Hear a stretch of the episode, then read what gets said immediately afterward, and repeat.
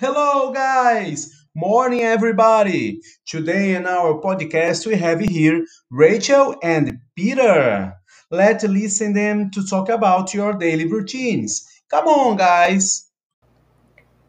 Hi, alright. My name is Rachel. I am 11 years old and I love United. I am touring and fun. I am sincere and I love math. That is What do you usually do in the morning when you wake up? I wake up, change my clothes, get ready. I go to my class, then I change clothes. I do my activity, then my common, post my activities, lunch, then rest, the student and the student. Then I'm free watching Netflix. I snack in the afternoon.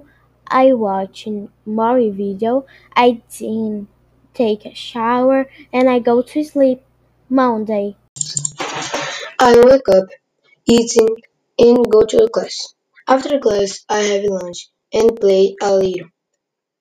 On Tuesday and Thursday, I have a school tutoring. For the night, I have dinner and go to sleep.